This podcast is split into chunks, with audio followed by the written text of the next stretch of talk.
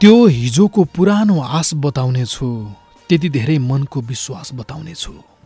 त्यो हिजोको पुरानो आश बताउनेछु त्यति धेरै मनको विश्वास बताउनेछु। किन खस्छ आँसु कोही सोधोस् मलाई। किन खस्छ आँसु कोही सोधोस् मलाई।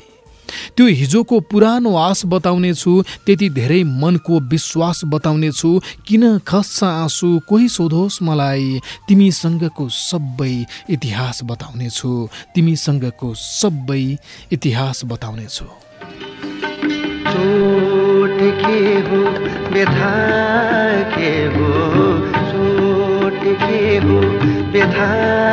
के हो? जस्तो घाइतेलाई सोधा।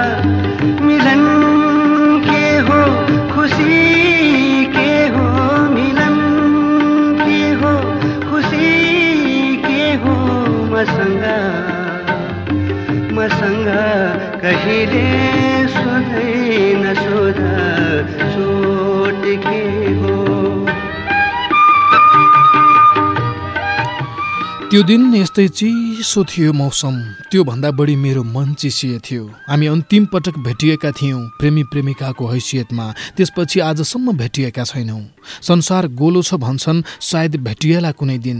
भेटियौँ भने पनि कुनै दिन अब कहाँ बाँकी रह्यो र त्यो सम्बन्ध? कहाँ पाउँछु र तिमीलाई प्रेमपूर्वक बोलाउन? त्यो दिन मलाई तिमी टाढिनुको कारण जान्नु थियो।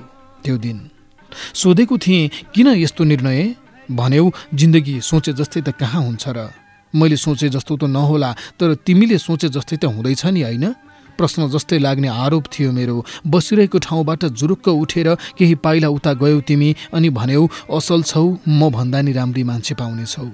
सायद सोचेकै थियो होली यो कुराले राहत मिल्नेछ केही तर बदलामा यति धेरै पीडा महसुस गरेँ कि मैले आवेशमै भनिदिएछु मैले मान्छे फेर्न जानेको छैन। अन्तै हेरेर बस्यौ बोलिनौ केही म पनि चुप बसेँ केही बेर वातावरण सुनसान भयो। पर निकै पर चराहरू कराएको सुनिन्थ्यो नदी सुसाएको सुनिन्थ्यो मनमा एक्कासी कस्तो कस्तो भएर आयो नजिक गएँ तिम्रो उतापट्टि फर्किएकी तिमीलाई आफूतिर फर्काएँ र गमलङ्ग अङ्गालो हालेँ। म त बच्चा जस्तै रोइदिएछु तर आवाज ननिकाली। छाती भिजे जस्तो लाग्यो बिस्तारै उठाएँ तिम्रो शिर। आँसु तिम्रो आँखामा पनि त रहेछ। अनि त रुने सिलसिला कायम रह्यो केही बेर। निकै बेरपछि मुन्टो उठाउँदै भन्यौ सधैँ हाँसी खुसी बस्नु मलाई भित्र बुझायो यो कुरा। मेरो खुसी सदाको लागि अस्ताउँदै थियो तर तिमी भन्दै थियौ सधैँ हाँसी खुसी बस्नु। यो कति अप्ठ्यारो गृह कार्य दिँदै थियौ तिमी जीवनभर पुरा गर्न नसकिने। सोधेँ तिमी सक्छौ खुसी रहन? भन्यौ कोसिस गर्नेछु। सकिनौ भने ढिलो चाँडो न हो एक दिन मर्नै पर्छ यति बोल्यौ सदा झैँ रहस्यमय ढङ्गले। मलाई असाध्यै गाह्रो भयो यो सुन्न झटपट आँसु पुछ्यौ र भन्यौ हाम्रो बाटो यहीँबाट अलगियो तर मुटुको तिमी बसेको ठाउँमा कहिल्यै कसैलाई राख्ने छैन। यति भनेर फटाफट गयौ तिमी म केही बोल्नै सकिनँ। हेरिरहेँ अझै हेरिरहेँ जब देखिन छोड्यौ तब फर्केँ त्यहाँबाट। म फर्किँदा बाक्लो हुस्सु लागिरहेको थियो। त्यसपछि मेरो जीवनमा त्योभन्दा बाक्लो हुस्सु सधैँ सधैँको लागि लागिरह्यो। सोचेँ केही सम्बन्धहरू सम्झनकै लागि हुँदो रहेछन्। भनेकी थियो जाँदा जाँदै मुटुको तिमी बसेको ठाउँमा कहिल्यै कसैलाई राख्ने छैन। राख्यौ राखिनौ थाहा छैन केही तर कहिले कसो यस्तो चाहिँ सोच्छ मेरो मन। अझै पनि खुसी हुने कोसिस गर्दैछौ होली कि खुसी हुन जानिसक्यो होली? मेरो त अझै पनि त्यस्तै बाक्लो हुस्सु लागेको छ जिन्दगीमा। प्रेम मनमा बचाउनु अलग कुरा हो अझै सपनामा आउनु अलग कुरा हो। प्रेम मनमा बचाउनु अलग कुरा हो अझै सपनामा आउनु अलग कुरा हो। मैले हाँस्न भुल्नुको कारण छ साथी। मैले हाँस्न भुल्नुको कारण छ साथी। प्रेम मनमा बचाउनु अलग कुरा हो अझै सपनामा आउनु अलग कुरा हो। मैले हाँस्न भुल्नुको कारण छ साथी। बताउनु नबताउनु त्यो अलग कुरा हो।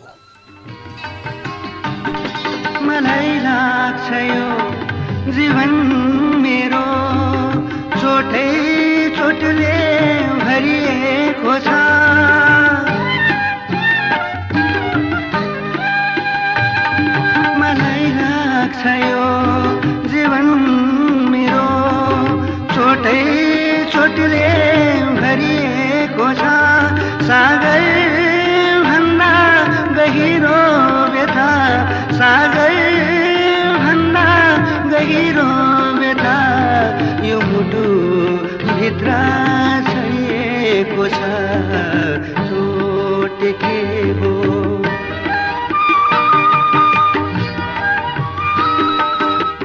कागजको टुक्रामा लेखिएको गीत सुभाष चन्द्र ढुङ्गेलले अरुण थापालाई दुई हजार उन्चालिस सालतिर थमाएका थिए। चोट के हो व्यथा के हो म जस्तो घाइतेलाई सोध मिलन के हो खुसी के हो मसँग कहिल्यै सोद्धै नसोध।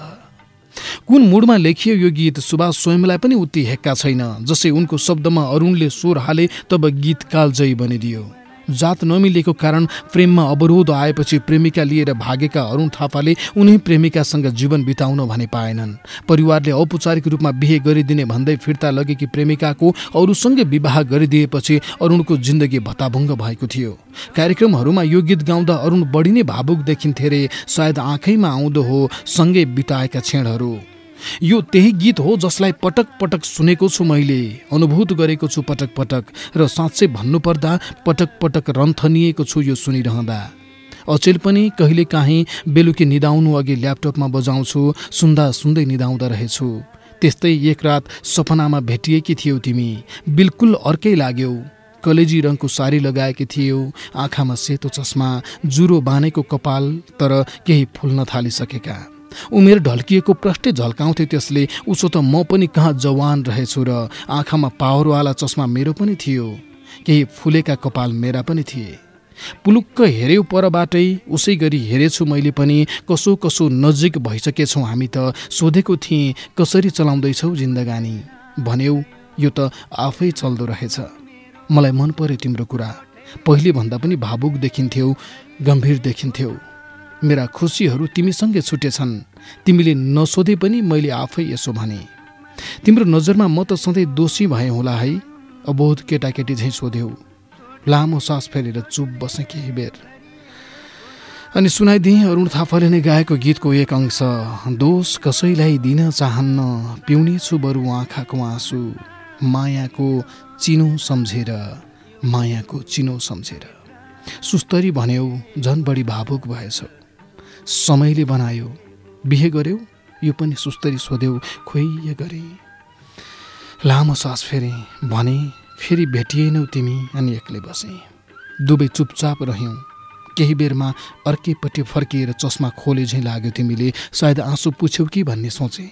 अनि सोचेँ अब त हामी यति पराई भएछौँ कि एक अर्कालाई आँसु देखाउन पनि धक लाग्न थालेछ हामीलाई। बिउजिँदा आँखाभरि आँसु आएको रहेछ मेरो पनि। सोध्नु थियो तिमीलाई तिम्रो मुटुको म बसेको ठाउँ कहिल्यै कसैले कब्जा पो गरे कि? तर सोध्नै भ्याइनछु।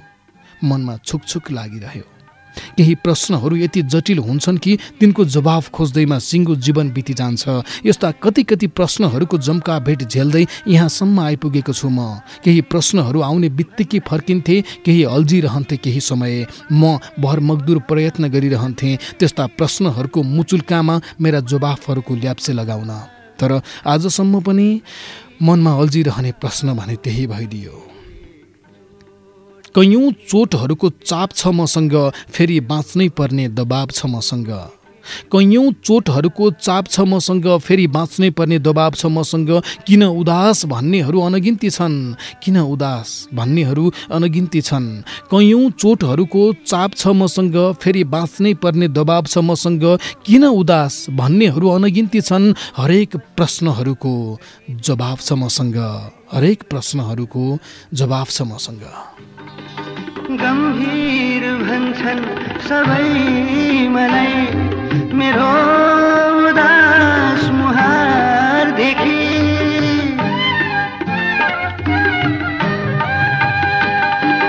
गम्भीर भन्छन् सबै मलाई मेरो उदास मुहारदेखि भन्दैनन्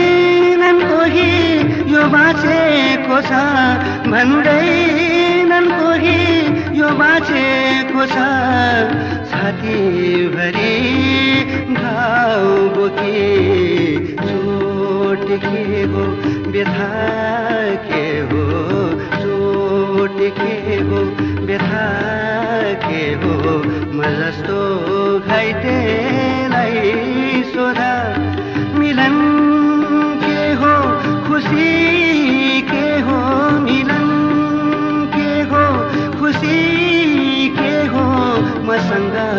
कहिले सोध्दैन सोधा चोट के हो। पिरै पिरको भारी बोकेर हिँडेको छु अनि आफ्नै आयु तोकेर हिँडेको छु। पिरै पिरको भारी बोकेर हिँडेको छु अनि आफ्नै आयु तोकेर हिँडेको छु नजिक हुन खोज्ने नभएका होइनन् नजिक हुन खोज्ने नभएका होइनन्। पिरै पिरको भारी बोकेर हिँडेको छु अनि आफ्नै आयु तोकेर हिँडेको छु नजिक हुन खोज्ने नभएका होइनन् ती सबैलाई उतै रोकेर हिँडेको छु।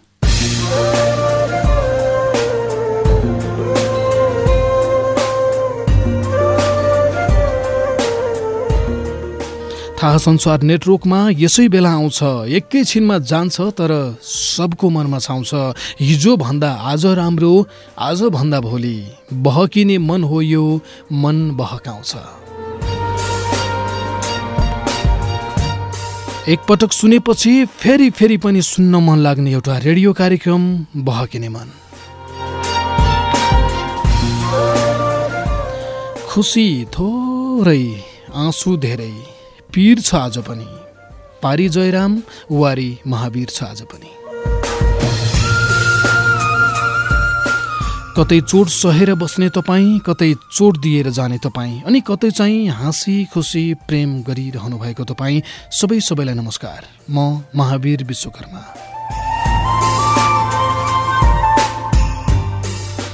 यो चिसो रातमा चिसै ओढेर टुप्लुक्क आइपुगेँ। सारथी जयराम नगरकोटीसँगै केही सुन्नु छ तपाईँको केही सुनाउनु पनि छ। एकैछिनमा धेरै माया लगाउनु पनि छ। के छ र जिन्दगी बाँचुन्जेल हो बहकिनु छ सँगै बहकाउनु पनि छ। नमस्कार सुस्वागतम। आज पनि यो चिसो रातमा यो मन ओछ्याएर त्यो मनलाई स्वागत गर्न आइसकेका छौँ। कार्यक्रम हो बहकिने मन थाहा संसार नेटवर्क मार्फत सुनिरहनु भएको छ। देशभरिका अस्सीभन्दा बढी रेडियोहरूबाट एकैसाथ म छु महावीर विश्वकर्मा सिसापारीपट्टि हुनुहुन्छ जयराम नगरकोटी अबको केही समय झन्डै दस बज्न चार पाँच मिनट बाँकी रहँदासम्म रहन्छौँ सँगै। बहकिने मन प्रेम विषयमा आधारित रेडियो कार्यक्रम हो। हामी प्रेममा आइपर्ने कुनै एउटा अवस्थाको बारेमा कुरा गर्छौँ। आज त्यस्तै एउटा अवस्था लिएर आएका छौँ।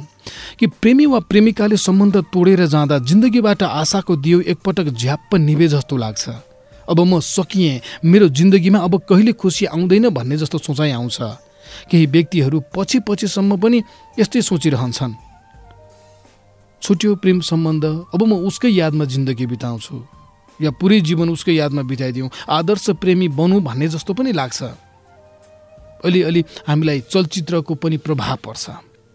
यो सोचले कस्तो प्रभाव पार्छ होला जिन्दगीमा? आज हामी यो विषयमा तपाईँको विचार लिन खोजिरहेका छौँ कि प्रेम सम्बन्ध छुटिसकेपछि उसकै यादमा बसिरहने या जीवनलाई एउटा ऊर्जाप्रद ढङ्गले हेर्नुभन्दा पनि सधैँ त्यही हिजोकै विगतबाट घोत्लिरहने यो जुन बानी हुन्छ एउटा सोच हुन्छ नि पछि पछिसम्म पनि अब म केही गर्न सक्दिनँ या म अयोग्य भएँ उसले मलाई छोडेर गयो म त कमजोर रहेछु म उसको लायक रहेनछु।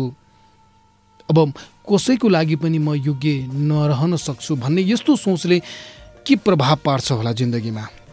महिला साथीहरू शून्य एक बयालिस अडसट्ठी आठ सय तिन नम्बर डायल गरेर आउनुहोला पुरुष साथीहरू शून्य एक बयालिस सतसट्ठी दुई सय उनासी नम्बर डायल गरेर आउनुहोला यस्तै गरी यौनिक तथा लैङ्गिक अल्पसङ्ख्यक समुदायका साथीहरू जो आफूलाई समलिङ्गी तेस्रो लिङ्गी भनेर चिनाउन चाहनुहुन्छ उहाँहरू दुवै नम्बर प्रयोग गरेर आउन सक्नुहुन्छ।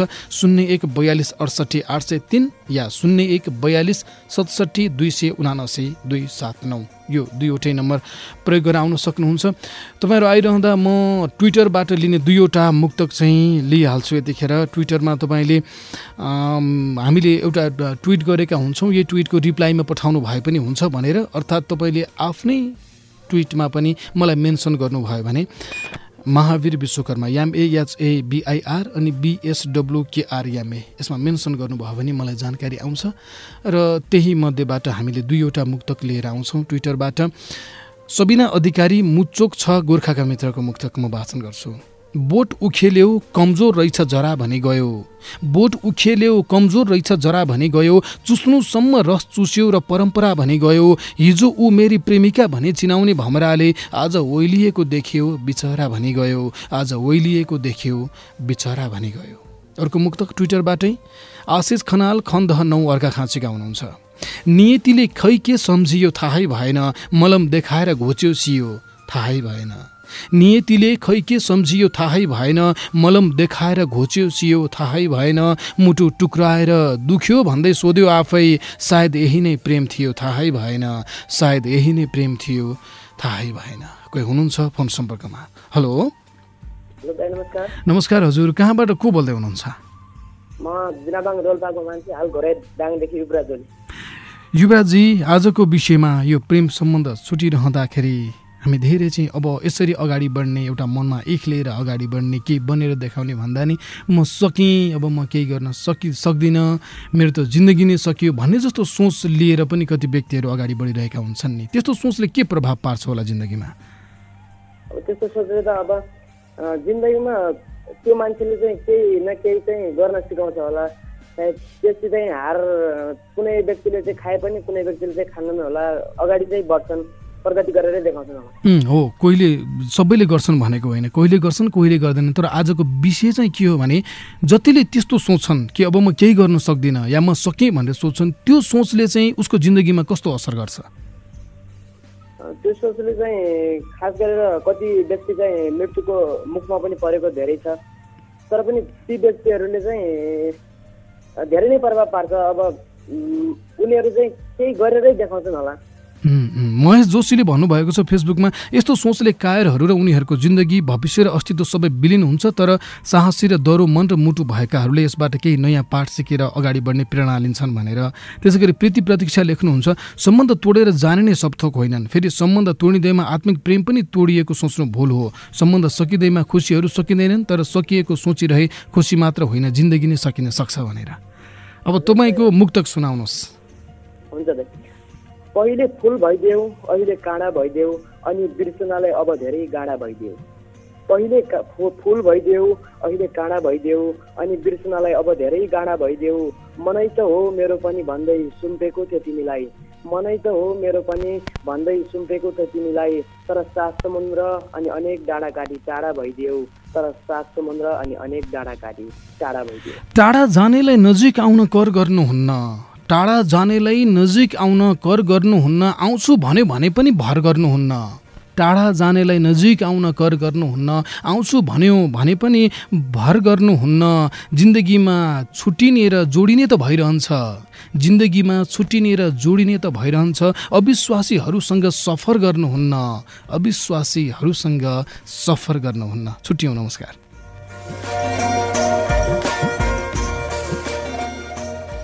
जन्म दिने बुवा आमा पनि गुमाउनु पर्नेछ एक दिन र त्यति बेला पनि चित्त बुझाउनु पर्नेछ हामीले। यात्राबीच कतै भेटेको कतिपय कतै छुटिन्छन् पनि यो त्यति अनौठो पनि होइन। अनौठो त यो भयो कि जाने मान्छे गए पनि तपाईँ चाहिँ अझै त्यहाँबाट उम्किन सकिरहनु भएको छैन। एउटा छोटो कथा सुनाउँछु म तपाईँलाई।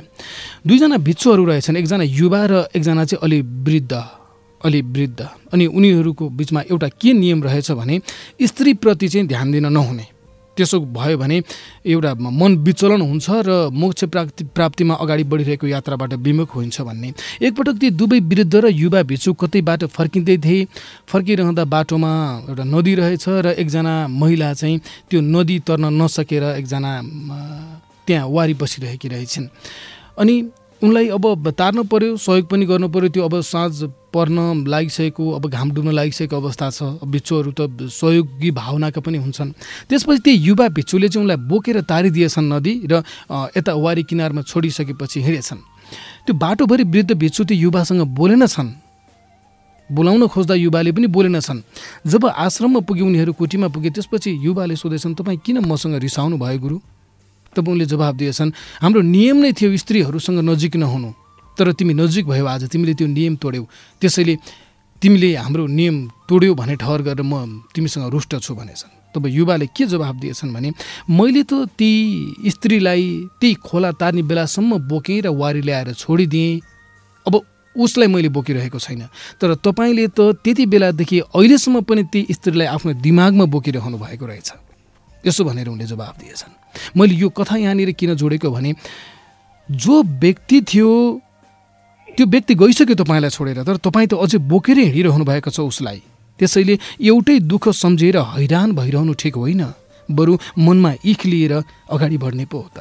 कोही हुनुहुन्छ फोन सम्पर्कमा? म उहाँसँग कुरा गर्छु। हेलो? हेलो नमस्ते। नमस्ते कहाँबाट को बोल्नु हुँदैछ चितवनबाट दिव्या उप्रेती। विद्या भन्नुभयो? दिव्या। ए दिव्याजी आजको विषयमा के भन्नुहुन्छ तपाईँ? आजको विषय चाहिँ के अरे प्रेमी अथवा प्रेमिकाले छोडेर गयो भने भन्ने त्यसरी प्रेम सम्बन्ध छुटिँदा त्यसले अब एउटा हतोत्साही अवस्था ल्याउँछ र अब म केही गर्न सक्दिनँ भने जस्तो नकारात्मक विचार मनमा आउँछ। त्यस्तो सोचले जीवनमा के असर पार्छ होला? नर्मल्ली त्यो प्रेम सम्बन्ध टुट्दा त्यस्तो नर्मल्ली आइ नै हाल्छ। तैपनि आइहाले पनि त्यसलाई आफ्नो कमजोर पक्ष नबनाएर त्यसलाई नै बरु सम्बन्ध टुटे पनि उसको लागि झन् राम्रो बनेर देखाउने भनेर अगाडि बढ्न पनि नलेज लिएर अगाडि बढ्न पनि सकिन्छ। सकिन्छ चाहिँ त्यो एउटा कुरा भयो। आजको विषय चाहिँ अलिक फरक थियो त मैले ध्यान दिएर सुन्नु भएन छ। आज हामीले उठाएको विषय चाहिँ के थियो भने त्यस्तो सोच लिएर अगा केही व्यक्तिहरू अझै पनि त्यही हिजोकै कुरामा अल्झिरहेर बसिरहेका हुन्छन्। यो बानीले चाहिँ के असर गर्छ जिन्दगीमा?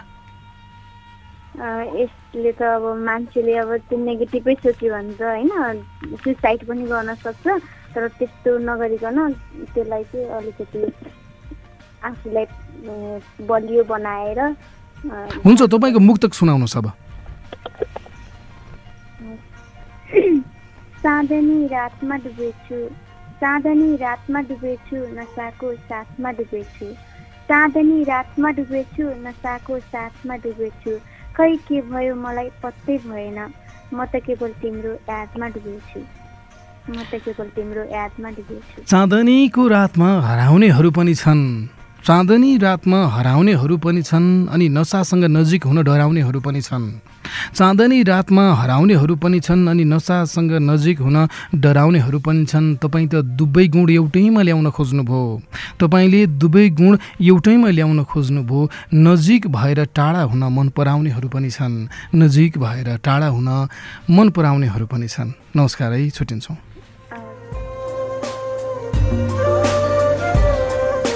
बहकिनी मनको फेसबुक पेज जसमा एक लाख अठार हजारको हाराहारीको साथीहरूले लाइक गर्नुभएको छ त्यहाँ हामीले हरेक बुधबार जस्तो एउटा स्ट्याटस राख्छौँ र त्यहाँ प्राप्त भएका मुक्तकहरू मध्येबाट छवटा लिएर आउँछौँ। जुन अन्तर्गत तिनवटा म यतिखेर वाचन गर्छु यो हप्ताको।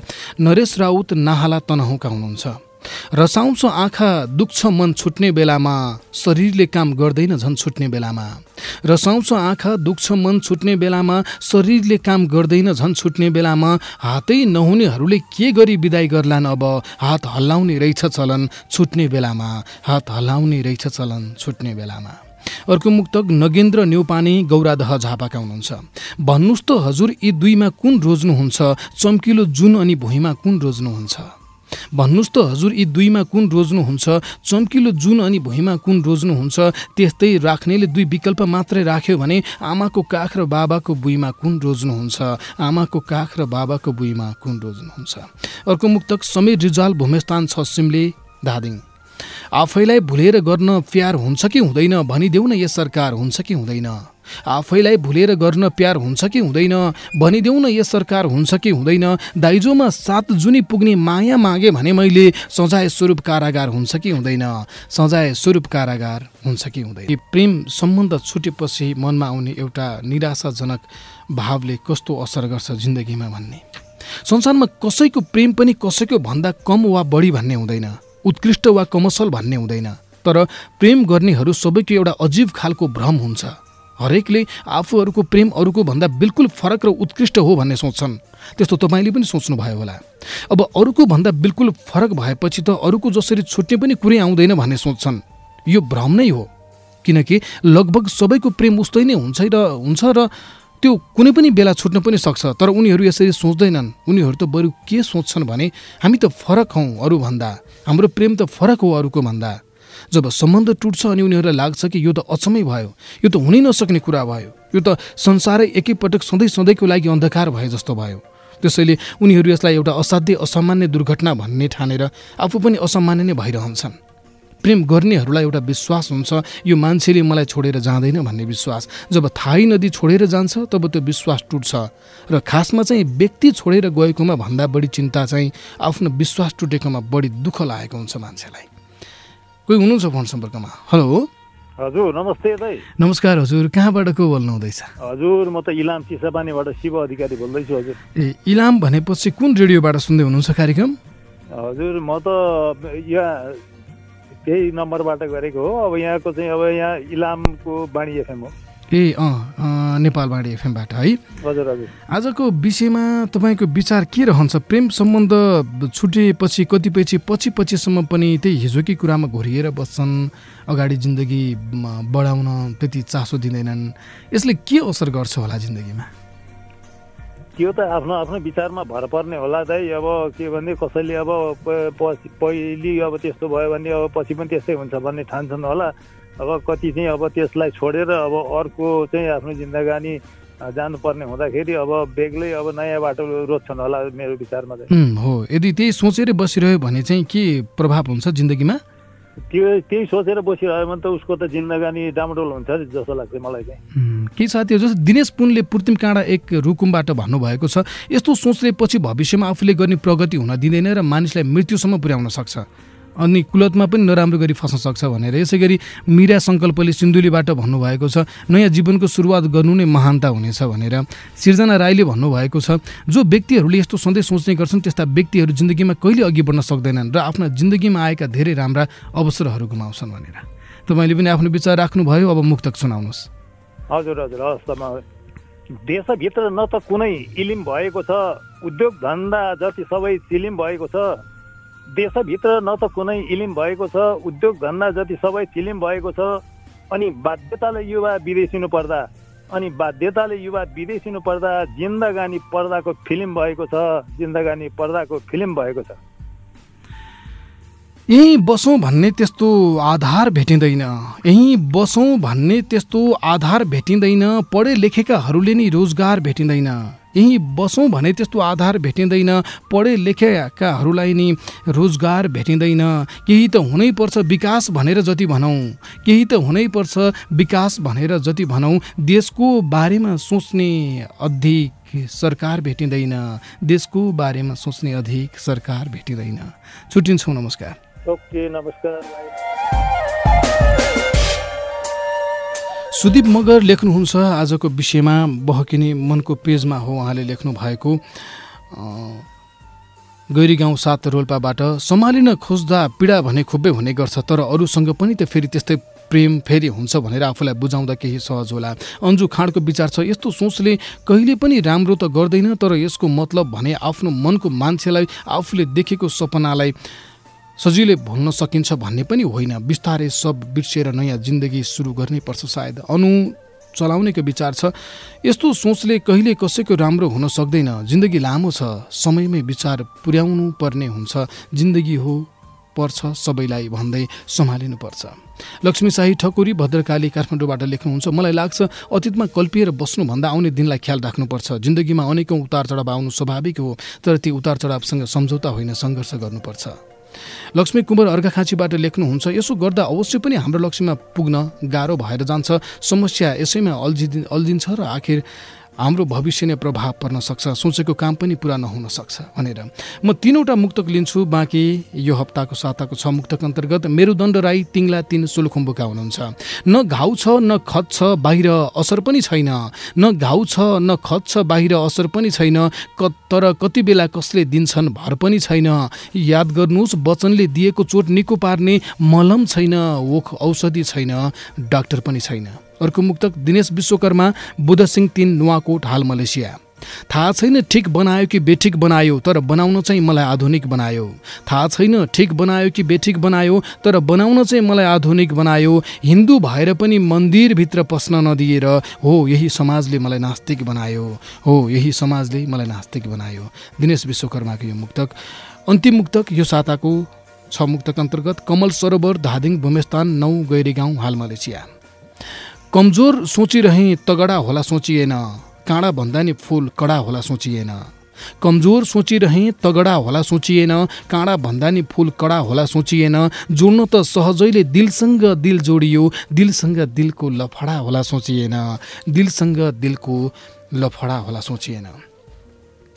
करिब अन्त अन्ततिर आइसकेका छौँ। केही भन्ने मन लागेको छ तपाईँलाई कि प्रेम सम्बन्ध छुटेपछि कति व्यक्तिहरू पछि पछिसम्म पनि अब हिजोकै कुराहरूमै रुमल्लिरहेर त्यही कुराहरू नै मानसपटलमा राखेर अगाडिको यात्रा नबढाइरहेका पनि हुन्छन्।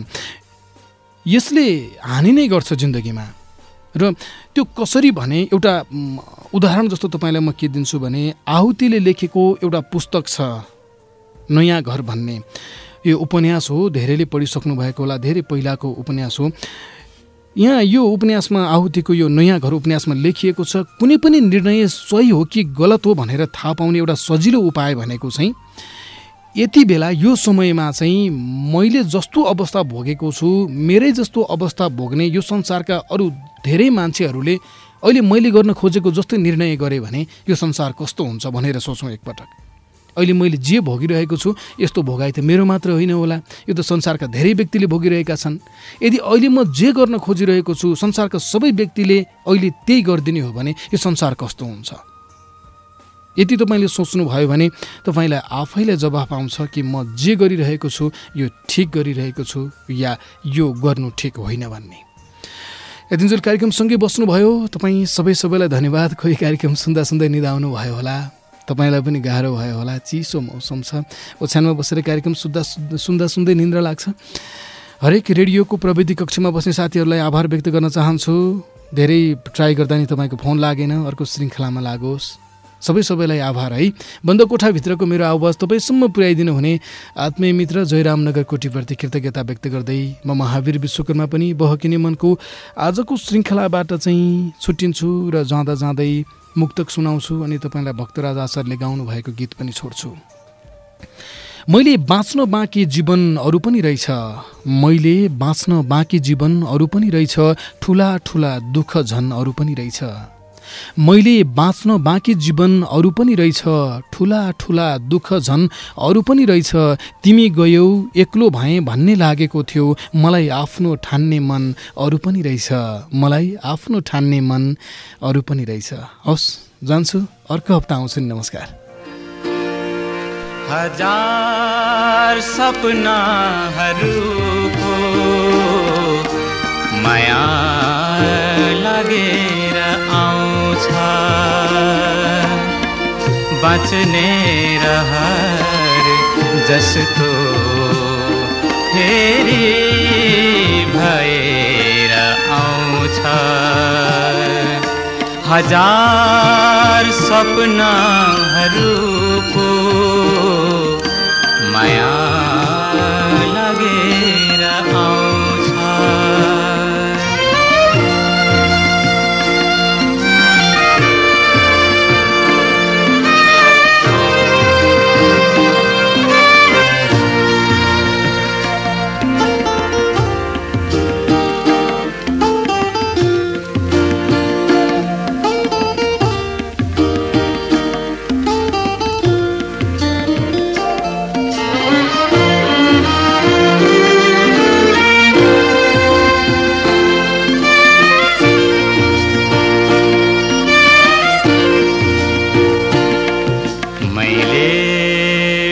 चेखु परिवेश। सानो वे सातिथिना परश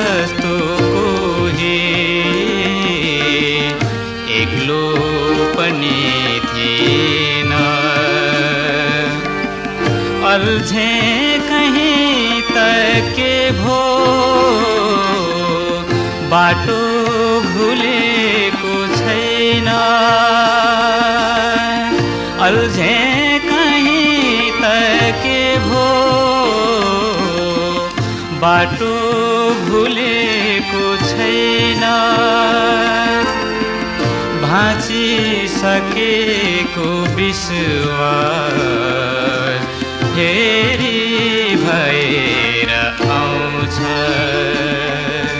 हजार सपनाहरूको माया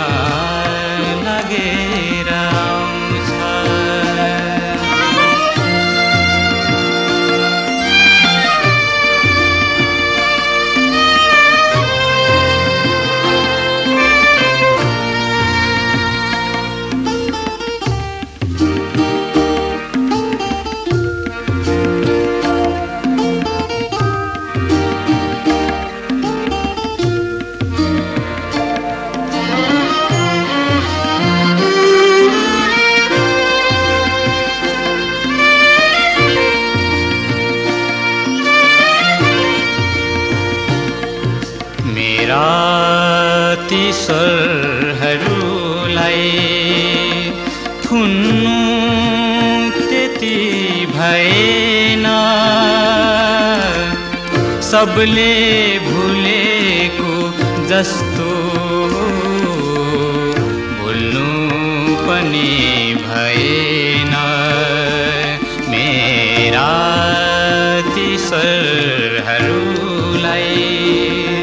थुन्नु त्यति भएन। सबले